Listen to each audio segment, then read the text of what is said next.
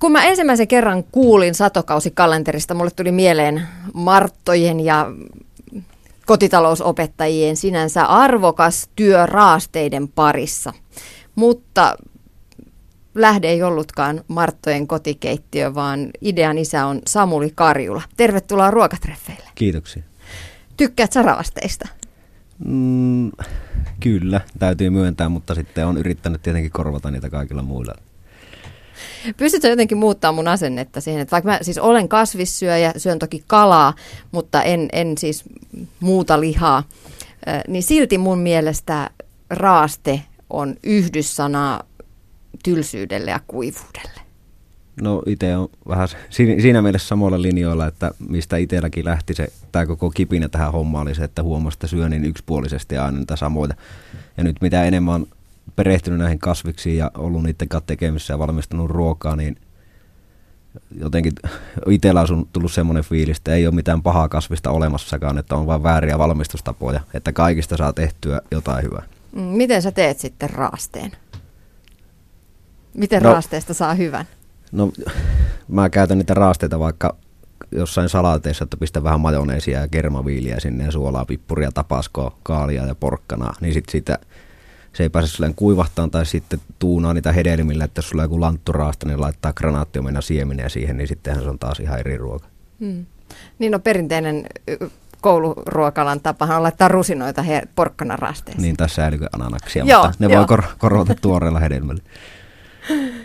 No, vaikka mä tässä raastetta vähän pilkkasinkin, ehkä pilkesilmäkulmassa, niin talvisen aikaa Suomessa esimerkiksi porkkana raaste on hyvinkin ekologinen vaihtoehto, jos haluaa kasviksia syödä tuoreena. Löytyykö jotain muita vaihtoehtoja? No talvis, talviaikaan, niin, niin mikä tähänkin meidän sesonkiruokafilosofiaan kuuluu, on se, että käytetään niitä kotimaisia, ne on se runko, mi- mihin rakennetaan se ruokavalio, ja sitten niitä piristetään tuontikasviksilla, että nyt jos miettii espanjalaista tuontiappelsiinia, se tuodaan laivalla Suomeen, niin sen hiilijalanjälki on noin viisi kertaa pienempi mitä kotimaisen kasvihuonetomaatin esimerkiksi. Eli ehkä me ollaan vapautettu sitä ajattelua, että kotimainen ei ole aina välttämättä paras vaihtoehto, ja voi hyvällä omalla, omalla tunnolla syödä myös niitä tuontihedelmiä kunhan se ei ole niin sen kotimaisen kasviksen kulutuksesta pois. Mm. Satokausi-kalenterissa kuitenkin vietettiin viime viikolla marraskuun lopussa juuresviikkoa, koska kotimaisten juuresten käyttö ruoanlaitos on vähäistä. Miten me saataisiin lisättyä kotimaisten juuresten käyttöä? No varmaan muuttamalla sitä kokkaustapaa, että jos miettii miten, mistä itsellekin on jäänyt ne pahat fiilikset niistä Raasteista. juureksista. Niin, ra, no raasteet ja toinen on sitten keitetyt juurekset. Että ne keitetään ylikypsiksi, niissä ei ole mitään suutuntumaa, niistä, niistä jää vaan jostain lantusta se tympeä maku. Niin se, että ei ylikypsenetä niitä. Miten mä itse käytän, niin pilko ja paistan pannulla pari minuuttia vähän niin kuin vokkityyppisesti sillä, että se vaan korostaa sitä makua, ne jää vielä vähän koviksi ja niissä on jotain purutuntumaa, niin se on taas ihan eri vihannes. Mulle itselleni tulee mieleen just uunijuurekset mutta siinäpä ne sitten onkin. No ehkä punajuuri ja vuohenjuustoyhdistelmä, sitä tein just eilen. Niin, ja no sitten jos miettii tämmöistä sekasuojaa, niin kuin itsekin on, niin niitähän voi upottaa kaikki muihin ruokiin. Että jos tekee mureketta, niin laittaa puolet sinne jauhelihaa ja puolet juuriselleriä. Tai tekee maksapihviä, niin pistää sinne palsternakkaa porkkanaa ja niin laittaa näihin muihin ruokiin, sämpylätaikinaan niitä vastaavaa, niin siellä ne tuo sitten taas eri tavalla mehevyyttä. Mitä sä luulet, jos murekkeeseen laittaisi juuriselleriä, niin mitä tämmöiset juureskammoiset lapset, löytääkö ne sen sieltä? Ei ne varmaan huomaa edes sitä. Mä, tai ainakaan meillä ei huomaa, että on oppinut siihen, että siellä on aina jotain seassa. Ja kyllähän niin mikä itse muistaa lap, omasta lapsuudesta murekkeen, niin siellä on niitä säilykeananaksia seassa, että kyllä mä veikkaan, että semmoinen tuore juuriselleri maistuu paremmin. Joo, mä oon syönyt myös semmoista, muistan lapsuudesta, luumuja, kuivattuja luumuja lihamurekkeen sisällä. Niin, no, sinne vaan tuoreita kasviksia tilalle, tai tuoreita luumuja, niin taas on eri ruoka. Hmm. Millä on sun oma suosikki juuresresepti, Samuli Karjula? No varmaan ne on ne pannulla paahetut palsternakat. Tai ylipäätään tekee semmoisia ranskalaisen mallisia juureksista, vaikka palsternakka, juuripersili ja no siinä on kaksi niin lempparia ja sitten porkkana siihen sekaan ja ehkä kyssäkaalia. Ja sitten ne vaan paistaa pannulla riittävän rapeiksi sen pinnan tosi kummalla pannulla lyhyen aikaa, että se jää sisältä vielä kuitenkin niin kasvikseksi, niin semmoiset. Sitten siihen voi laittaa vähän soijaa tai chiliä. mm. seka. Ei muita mausteita? No suolapippuri. Mm. Täytyy kokeilla. Samuli Karjula, sä oot tosiaan mies satokausikalenterin takaa. Mistä tämä idea lähti? No se lähti siitä, että aikaisemmassa työtehtävässä silloin joutui liikkumaan enemmän ja meillä oli siellä kuntovaatimuksia ja muita. Ja sitten yritti kehittää sitä kuntoa ja tajus sen ravinnon merkityksen siinä koko prosessissa. Ja sitten siihen, kun perehtyi siihen ravitsemukseen, niin huomasi, että kaikissa kehotetaan aina käyttämään kasviksia paljon. Ja se oli itsellä semmoinen selkeä puute, niin kuin suurin, suurimmalla osalla meistä on, että Suomessahan syödään, jos se ravitsemussuositusten mukainen määrä on puoli kiloa päivässä, niin se tekee vuodessa 130 183,5 kiloa ja toteuma on tällä hetkellä joku 120 kiloa per suomalainen. Ja mitä näitä nyt tuli uusia tutkimuksia, niin ainoastaan 17 prosenttia miehistä ja 23 prosenttia naista syö päivittäisen puoli kiloa kasviksia. Ja lähdin itse tavoittelemaan sitä puolta kiloa ja sitä kun oli pari kuukautta tehnyt, niin se huomasi, että se maanantaina kurkku, tiistaina tomaatti, keskiviikkona kerää salaatti, torstaina paprika ja perjantaina porkkana ja sitten se rullasi se viikko silleen. Sitten rupeaa kypsyttää Sitten alkaa kohdassa. kypsyttää jossain vaiheessa ja menin kauppaan, ostin granaattiomena, maksoi 16 euroa kiloa ja maistui pahalle. Sitten kokeili, niin kuin, ei oikein tiedä, että miten näitä pitäisi valita mm. ja minkälainen on vaikka hyvä avokaado tai minkälainen on hyvä kuova, tai ei edes tiennyt mikään kuova. Sitten alkoi selvittää näitä hedelmiä itselleen ja huomasi sen hinnan vaihtelu, että niillä voi olla merkittäviä eroja. Just granaattiomena maksaa joulukuussa 3 euroa kiloa ja heinäkuussa 16 euroa kilo. Ja sama sitten tietenkin muillakin kasviksilla, niin sitten mä tein itselle semmoisen taulukon, mihin keräsin niitä kasvisten tietoja, hinnanvaihteluja ja yritin sitten alkaa itse optimoimaan, säästää rahaa, että tällöin kannattaa ostaa näitä. Ja sen pohjalta sitten tämä syntyi. Mm. Miten lähditte sitten kehittämään siitä sun ehkä omasta Excel-taulukosta eteenpäin? No mulla oli siinä Excelissä 60 kasvista ja mä sanoin kesällä mun veljelle Johannekselle 2013 vuonna, että se on graafikko, tai ei ole graafikko, mutta tekee niin mainonta ja muuta. Tee mulle semmoinen juliste näistä kasviksista, että mä saan jääkaapin oven tämän magneetilla. Sitten mä muistin, että meidän jääkaapissa on semmoinen puuovi, että siihen ei saa magneettia kiinni ja mä mietin, että mitä muuta siellä keittiössä yleensä roikkuu, että mihin se voisi laittaa. Sitten mä huomasin, että siellä on se seinäkalenteri ja Jone sanoi, että tehdään sitten semmoinen seinäkalenteri, että se on paljon näppärämpi, että siinä aina näkyy kerralla se kuukauden näkymä. Ja sitten Johannes sanoi, että kerää sata kasvista, että se on niin paljon, että että jos meet kysyn tavalliselta ihmiseltä, että luettele sata kasvista, mitä myyn kaupassa, niin se ei osaa luetella. Ja tämän jälkeen mä täydellisin sen Excelin siihen sataan kasvikseen ja laitettiin 2013 syksyllä Facebook-ryhmä. Siellä alettiin jakamaan sitä tietoa, saatiin ihan hyvin tykkäitä ja palautetta, vähän sparrattiin sitä ideaa ja kehitettiin ja jatkojalostettiin. Ja sitten kun siellä oli pari tuhatta tykkääjää, niin mentiin painotaloon ja tai Jone kävi sopimassa Jyväskylässä, että se painaa meille sata kalenteri, kalenteria ja me myydään ne ja maksetaan sen jälkeen, kun ollaan saatu myytyä ne. Ja se usko siihen ideaan silloin se painotalo tyyppi. Ja sitten me saatiin ne kalenterit ja tilattiin sata, myytiin sata, sitten tilattiin lisää, myytiin ne ja sitten se lähti siitä. Siitä se sitten lähti. Mm, mistä sä oot kerännyt tai mistä te olette kerännyt kaiken sen tiedon, mitä tässä kalenterissa on? Itse asiassa mulla on puhelimessa on myös semmoinen appi. Joo, no varmaan merkittävä on kuitenkin ollut ne eka ne omat havainnot, minkä pohjalta sitten lähti niin syventää sitä, että jos, oli, jos mä olin itse löytänyt, että kaupassa on niin täällä on näitä ja tuolla on tämmöisiä kasviksia ja hinta elää näin, niin niiden pohjalta lähti sitten varmentamaan tietoa ja kirjallisuutta aiheesta on, mutta Suomessa niin se sesonkiruoka käsitteenä, sehän on ollut pinnalla jo varmaan kymmenen vuotta, aina puhutaan suosi sesonkia, suosi sesonkia. Niin, näin. kauden kasviksia niin, kaikki kokit käyttää. Niin, muka. Ja, mm. mutta sitten kellä jos työkalua, miten se oikeasti tapahtuu. Kaikki vaan, niin kuin, sitä on käytetty vähän ehkä semmoisena viherpesujuttuna, mutta ei ollut konkreettista työkalua. Ja sitten mä aloin kerää eri kirjallisuuslähteistä yksi niin raaka-aine kerralla, että luin vaikka kaiken tiedon, mitä löydän paprikasta ja sitten lähdin niin sitä kautta tekemään. Hmm. Ja nyt tämä uusin kalenteri, mikä on vuodelle 2016, niin se on sitten katsottu jo maahan tuotien kanssa, niiden tietojen kanssa, että se menee synkroni, että siellä ei ole enää sitten – hirveästi virheitä ainakaan. tai se niin täsmää senkaan, mitä kaupat tarjoaa. Hmm. Samuli Kaarjula, miten nämä satuka- satokaudet on sitten määritelty?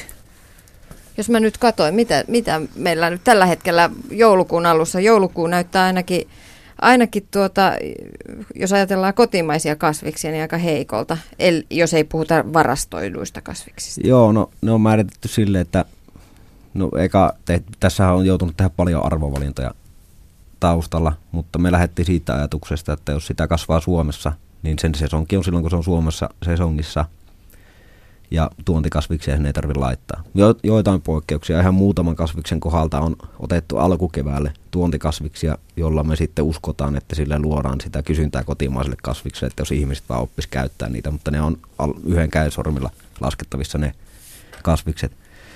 Mutta kotimainen on se perusta ja tästäkin kalenterista löytyy yli 90 kotimaista kasvista.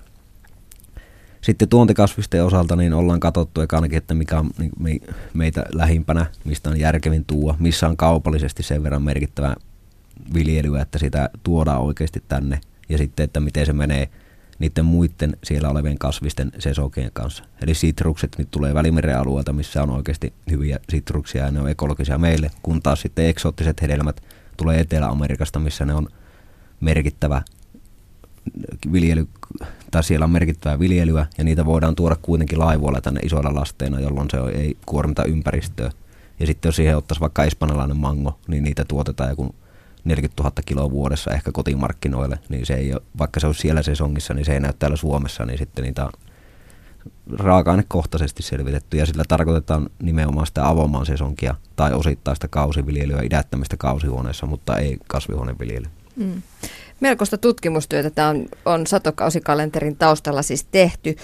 Mm, Samuli Karjula, miksi kannattaa suosia sesonkituotteita? No, Edullisuus tietenkin, hinta on se, joka ainakin suomalaista luulisi kiinnostaa. No se on ollut, meilläkin alussa puhuttiin niin ympäristöystävällisyydestä ja tämmöisestä, mutta sitten ne harmittavan vähän ihmisiä kiinnostaa ja sitten me lähdettiin tuolla edullisuuskulmalla, koska se on nyt semmoinen, että mitä, eihän kukaan halua maksaa ylihintaa mistään. Eli jos sä saat para, silloin kun se on parasta ja edullisimmillaan, niin ei ole mitään järkeä ostaa oikein mitään muuta. Että ei siinä tarvi muuta myyntiargumenttia. Ja sitten no toinen, mikä, mikä itsellä oli se syy, on se monipuolistaminen, ruokavalion monipuolistaminen, että jos mietitään Suomessa syötämistä kotimaista vihanneksista, yli 90 prosenttia tulee alle kymmenestä latikkeesta ja hedelmistä, niin omena, banaani, ja sitrushedelmät muodostaa niin suurimman osan ja miettii, kuinka paljon kuitenkin on tarjontaa. Niin mä uskon, että sitten jos me syötäisiin monipuolisemmin, käytettäisiin monipuolisemmin, niin me lisättäisiin kasvisten kulutusta, että me ei enää niillä muutamalla lajikkeella niin saadaan nost, yksinkertaisesti nostettua sitä sinne ravitsemussuositusten mukaiselle tasolle. Mm. Onko muuten kauppiaat huomanneet satokausikalenterin arvon? No nythän meillä on S-ryhmän kanssa ollut sitä yhteistyötä kaksi kuukautta ja se menee sillä tavalla, että me ollaan saatu suunnitella, suunnitella aina sinne 5-8 kasvista, mitä korostetaan tietyn kuukauden ajan. Ja nyt lokakuussa esimerkiksi niin kurpitsan myynti 13 kertaistu ja tänään sain tiedon keltajuuresta, mikä oli marraskuussa se sonkikasvis, niin sen myynti yli 30 kertaistu edellisen vuoteen vastaavaan kohtaan verrattuna. Ja siellä oli muitakin aika kovia kasvuja, nauris 10 kertaistu ja savotinkaa oli 6 kertaistu ja granaattiomena nelinkertaistu. Ja kyllä sillä niin on oikeasti merkitystä. Mutta onhan se just näin, että eihän ihmiset ei tiedä. Siis mä itse olen myös törmännyt siihen, että monet on sanonut, että joo, tämä keltajuurikas on yhtä hyvä kuin punajuuri. Mm. Että kokeilepa sitä. No mistä sä sitä saat? Niin. Et mistä? Mutta nyt toivottavasti saadaan, niin. että jos me ollaan saatu kaupat tuohon mukaan ja me luodaan sitä kysyntää, jos miettii nyt kurpitsaa esimerkkinä, niin silloin kun mä aloin tekemään tätä, niin mä en löytänyt mistään kaupasta kotimaista kurpitsaa.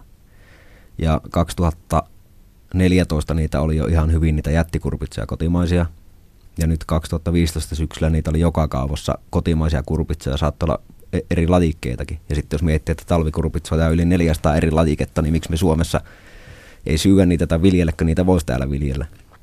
Niin nyt kun me saatiin vaikka 13 kertaistettua se kysyntä, niin mä veikkaan, että joku keväällä joku viljelijä ajattelee, että hei, mä, mä voisin ottaa tämän perunan rinnalle vähän kurpitsaa tähän viljeltäväksi ja sitä kautta se monipuolistus se ruokakulttuuri ja meidän viljelykulttuuri ja muuta, että pitää vaan luoda sitä kysyntää, niin ne aika äkkiä kuitenkin reagoi.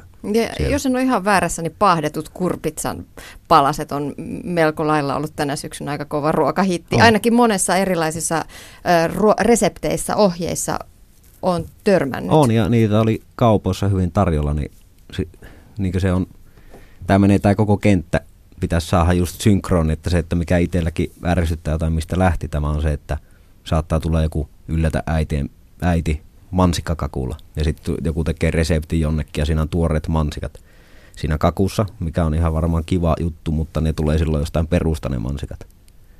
Vaikka jos me otettaisiin heinäkuuhun, niin saataisiin kotimaisia mansikoita ja ihan turha alkaa väittellä, että kummat maistuu paremmalle suomalaiset vai perulaiset mansikat. Niinpä, ja ne perulaisetkin maistuu perussa ihan hyviltä. Niin.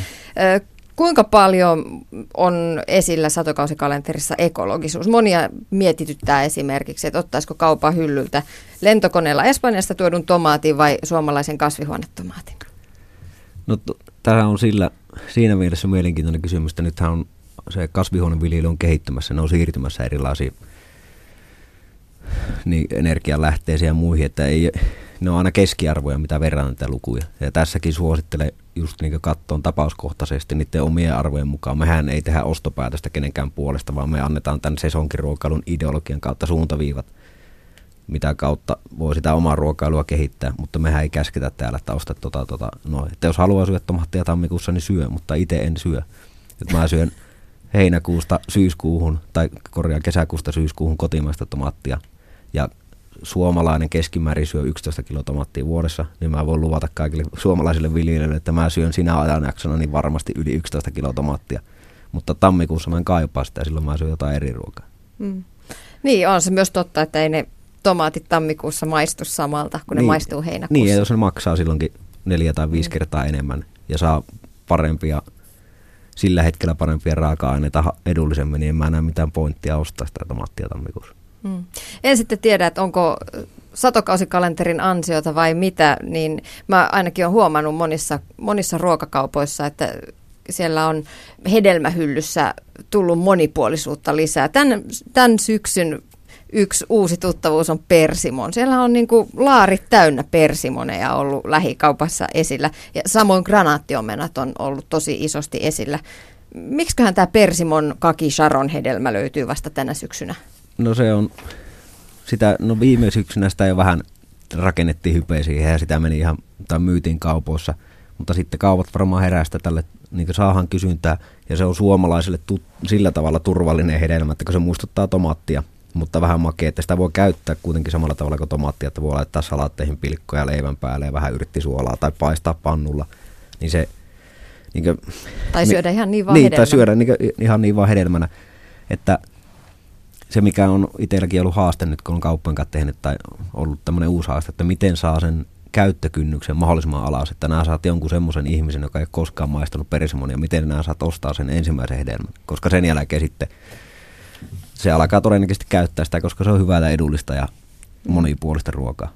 Mikä, mikä takia tällä hedelmällä on näin monta nimeä? Persimon, kaki tai sharon hedelmä? No se on kakiluumu on se virallinen nimi, se on tuolta Japanista lähtöisin ja sieltä suunnalta tulevia kutsutaan niitä kakeiksi.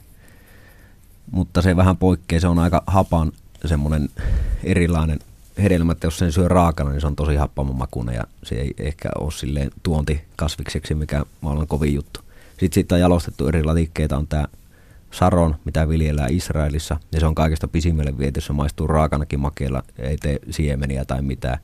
Mutta sitten taas isra- israelilaisten kasvisten tuonti Suomeen, niin kaikki ei välttämättä siitä tykkää. Se on sillä tavalla vähän kinkkisempi.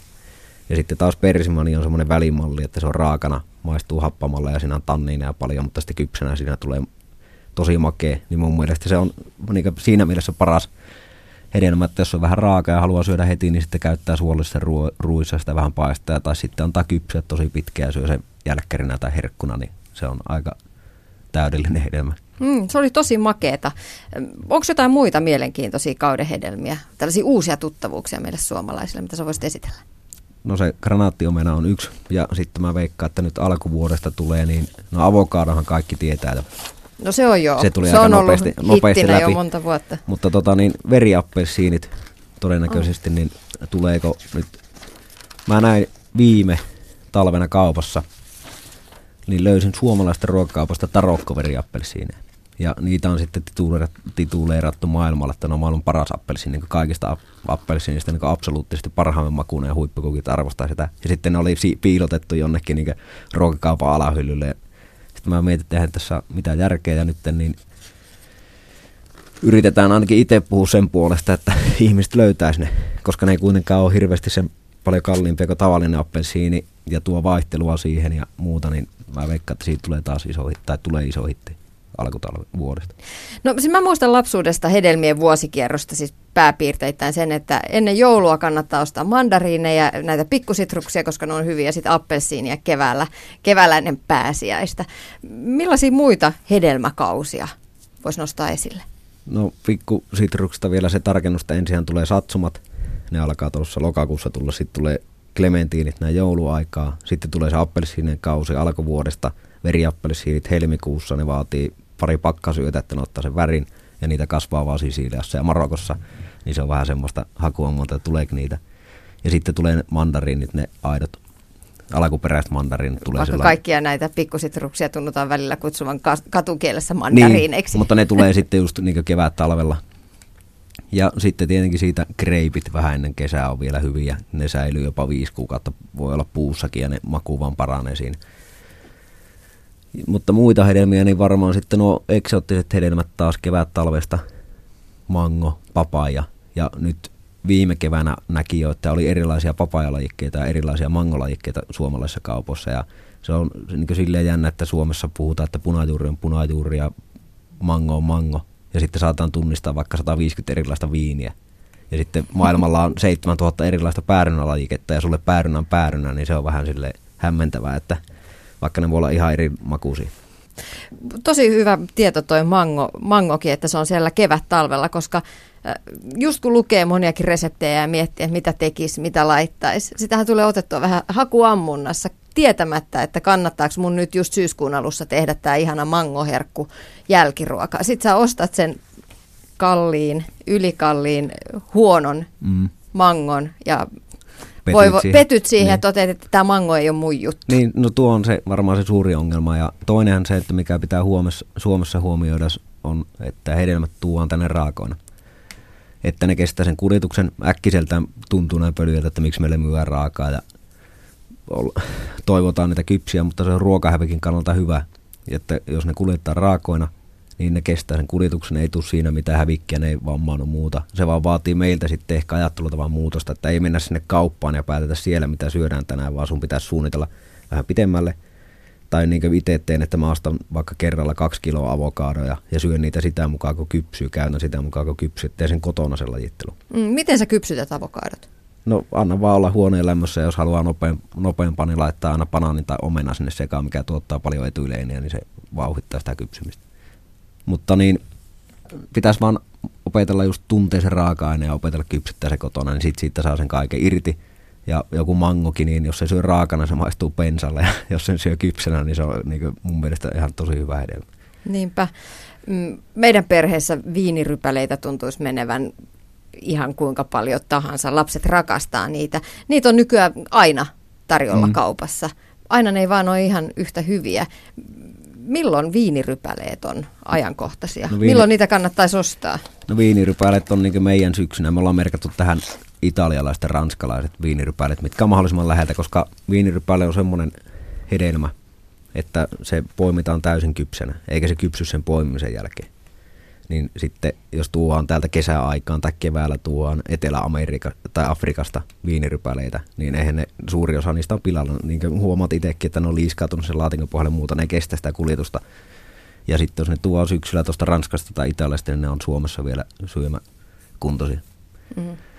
Ja sitten taas pitää tuntea se raaka-aine, että joku avokaado, niin sitä semmoista avokaadoa ei ole, että se on syöntikypsänä puussa. Se aloittaa sen kypsymisen vasta, kun sanonkori on tehty.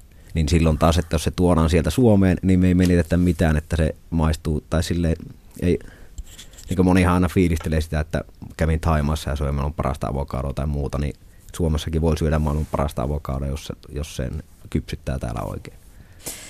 Samuli Karjula, millainen kokki sä oot sitten itse? No varmaan tota, aika kokeileva.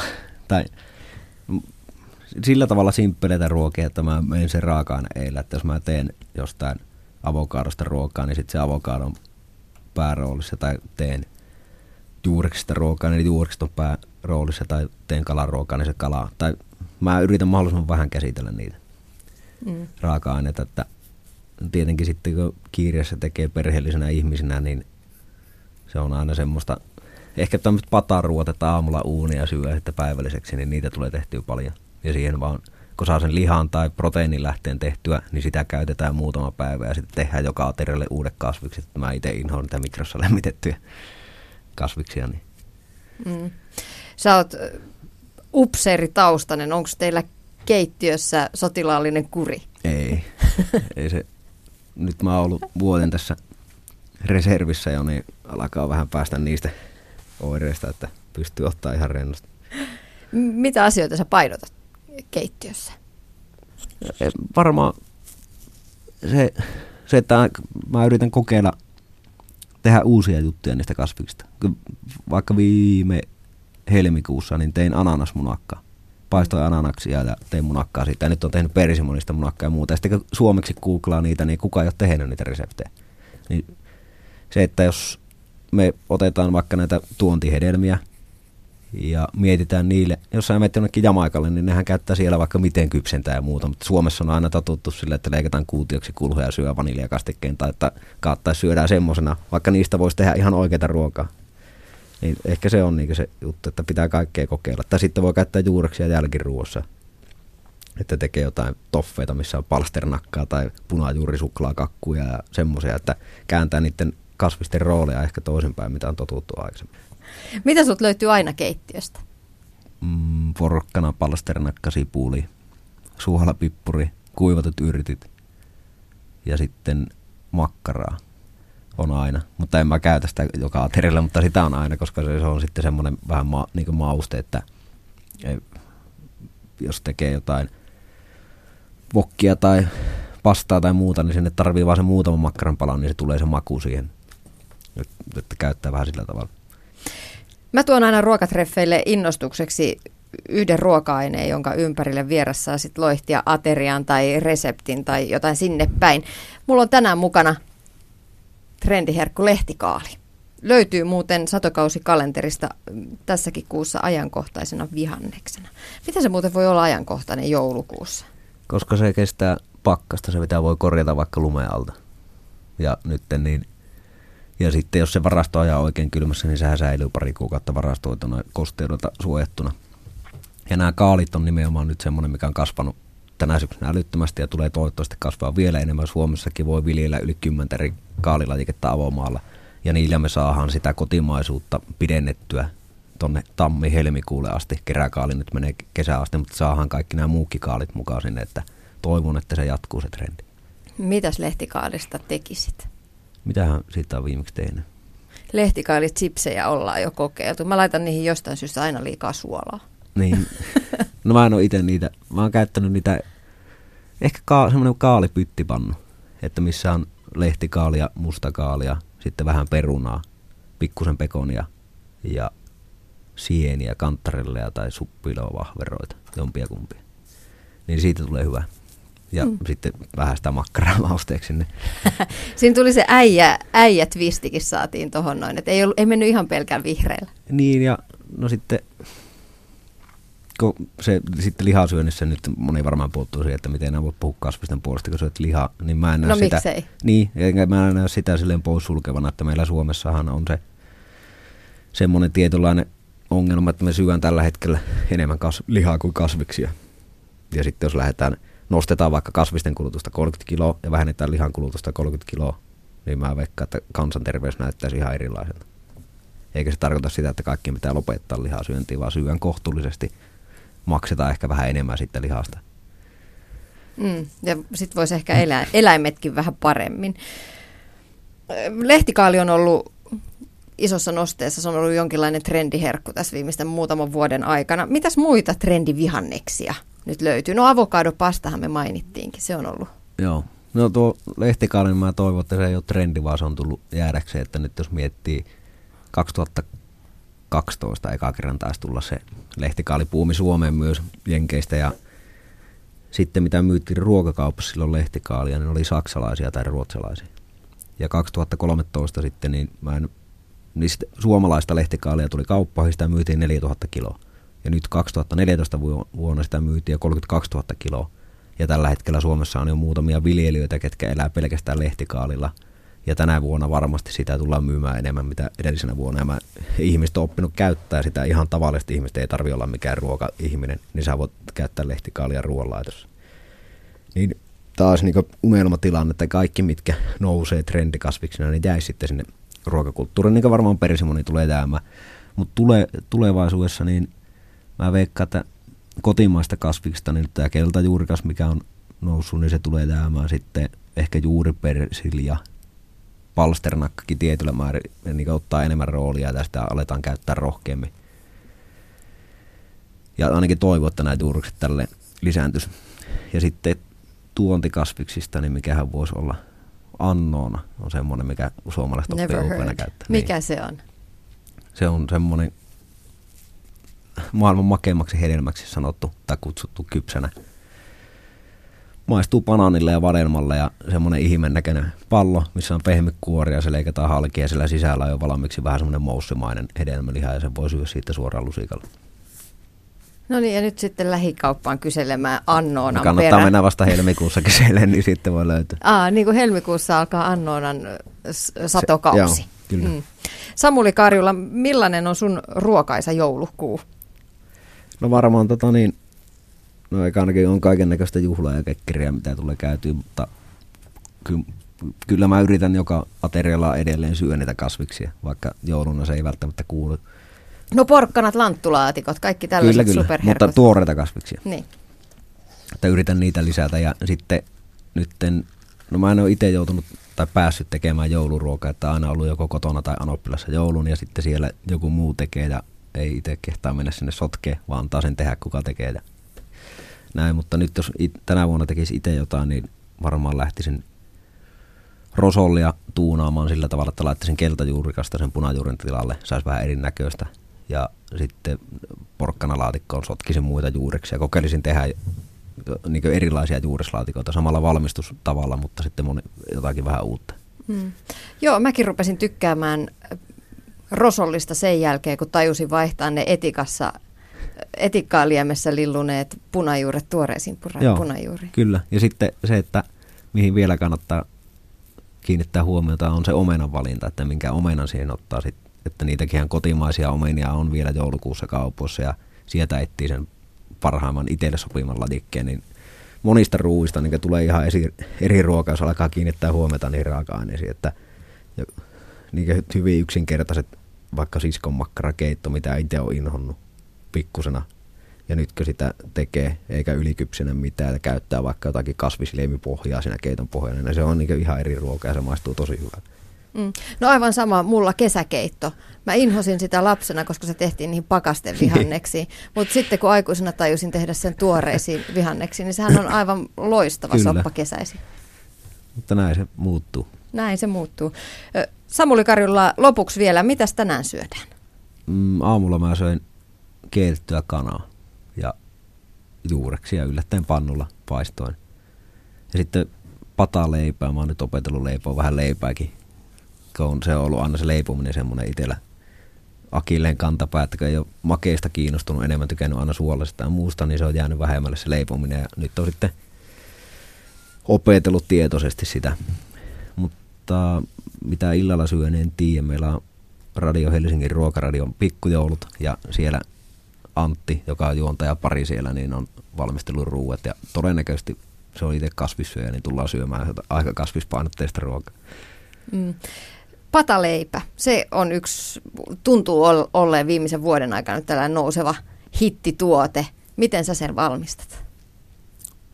No ei se, sehän voi tehdä yhdellä tavalla. Eli te, tehdään ensin taikina, annetaan olla 12-18 tuntia kelmualla ja sitten kaadetaan pöydälle, vähän taitellaan sitä noin 10 kertaa, lähdetään, lisätään tarvittaessa jauhoa, kipataan 250 asteeseen pataan kansi päälle, puoli tuntia uunissa, kansi pois, lasketaan lämpötila 200, 200 asteeseen, annetaan olla varttia sen jälkeen se leipä on valmis. Ja se, että miksi että on, se tuntuu olevan pinnalla, on just nimenomaan tuo helppous, että sä voit sotkea sen taikana sitten, on aikaa siinä, ei mene kauan, sun ei tarvitse vaivata sitä, voit jättää sen puoleksi vuorokaudeksi jonnekin, ja sitten kun sulla on aikaa, niin sä paistat sen ja se on valmis. onko jauhoilla väliä, mitä sä käytät? No mä oon käyttänyt ihan vehnäjauhoja, koska sitten se on kaikista parhaimman makuusta. ja en niin sitten leivästä hade sitä terveellisyyttä, että se on ihan puhasta nautintoa se leivän syöminen. Mutta oon mä kokeillut sitten tehdä olutleipää ja vähän ruisjauhoja sekaan ja muuta. Että kunhan sen se valmistustavan oppii, niin sittenhän sinne voi laittaa vaikka ruisjauhoja, karpalojauhetta ja mitä ikinä vaan löytää, kunhan se taikina on sen tuntunen, kun se pitää olla ja sitten paistat samalla tavalla, niin ei siinä voi epäonnistua. Mä oon itse hifistellyt omasta mielestäni sämpylän leivonnassa käyttämällä osana, osana siinä taikinassa spelttijauhoja. Joo. Nekin voisi toimia varmaan pataleissä. Toimii, siis kaikkihan sinne toimii. Vaikka laittaa sitä porkkana raastetta sinne leivään sisään, niin siitäkin tulee hyvää. Ja se, se itsellä oli, että miksi mä lähdin leipo, tai niin kiinnostuin sitä leivä, leivomishommasta, niin luin semmoisen kirjan kuin Kastronaatti, missä on näitä ruokahävikkivinkkejä, minne käytetään kaikkia porkkanan kuorea ja muuta – olen mä niitä tiennyt niitä juttuja, mutta siellä oli sitten kaikki aina leivottiin jonkun sisään, niin mä ajattelin, että no aivan vala itsekin kokeile. Ja sitten kuitenkin kun on pieni lapsi kotona ja muuta, joka syö sitä leipää, niin sama kanssa on tehdä itse. Niin sitten.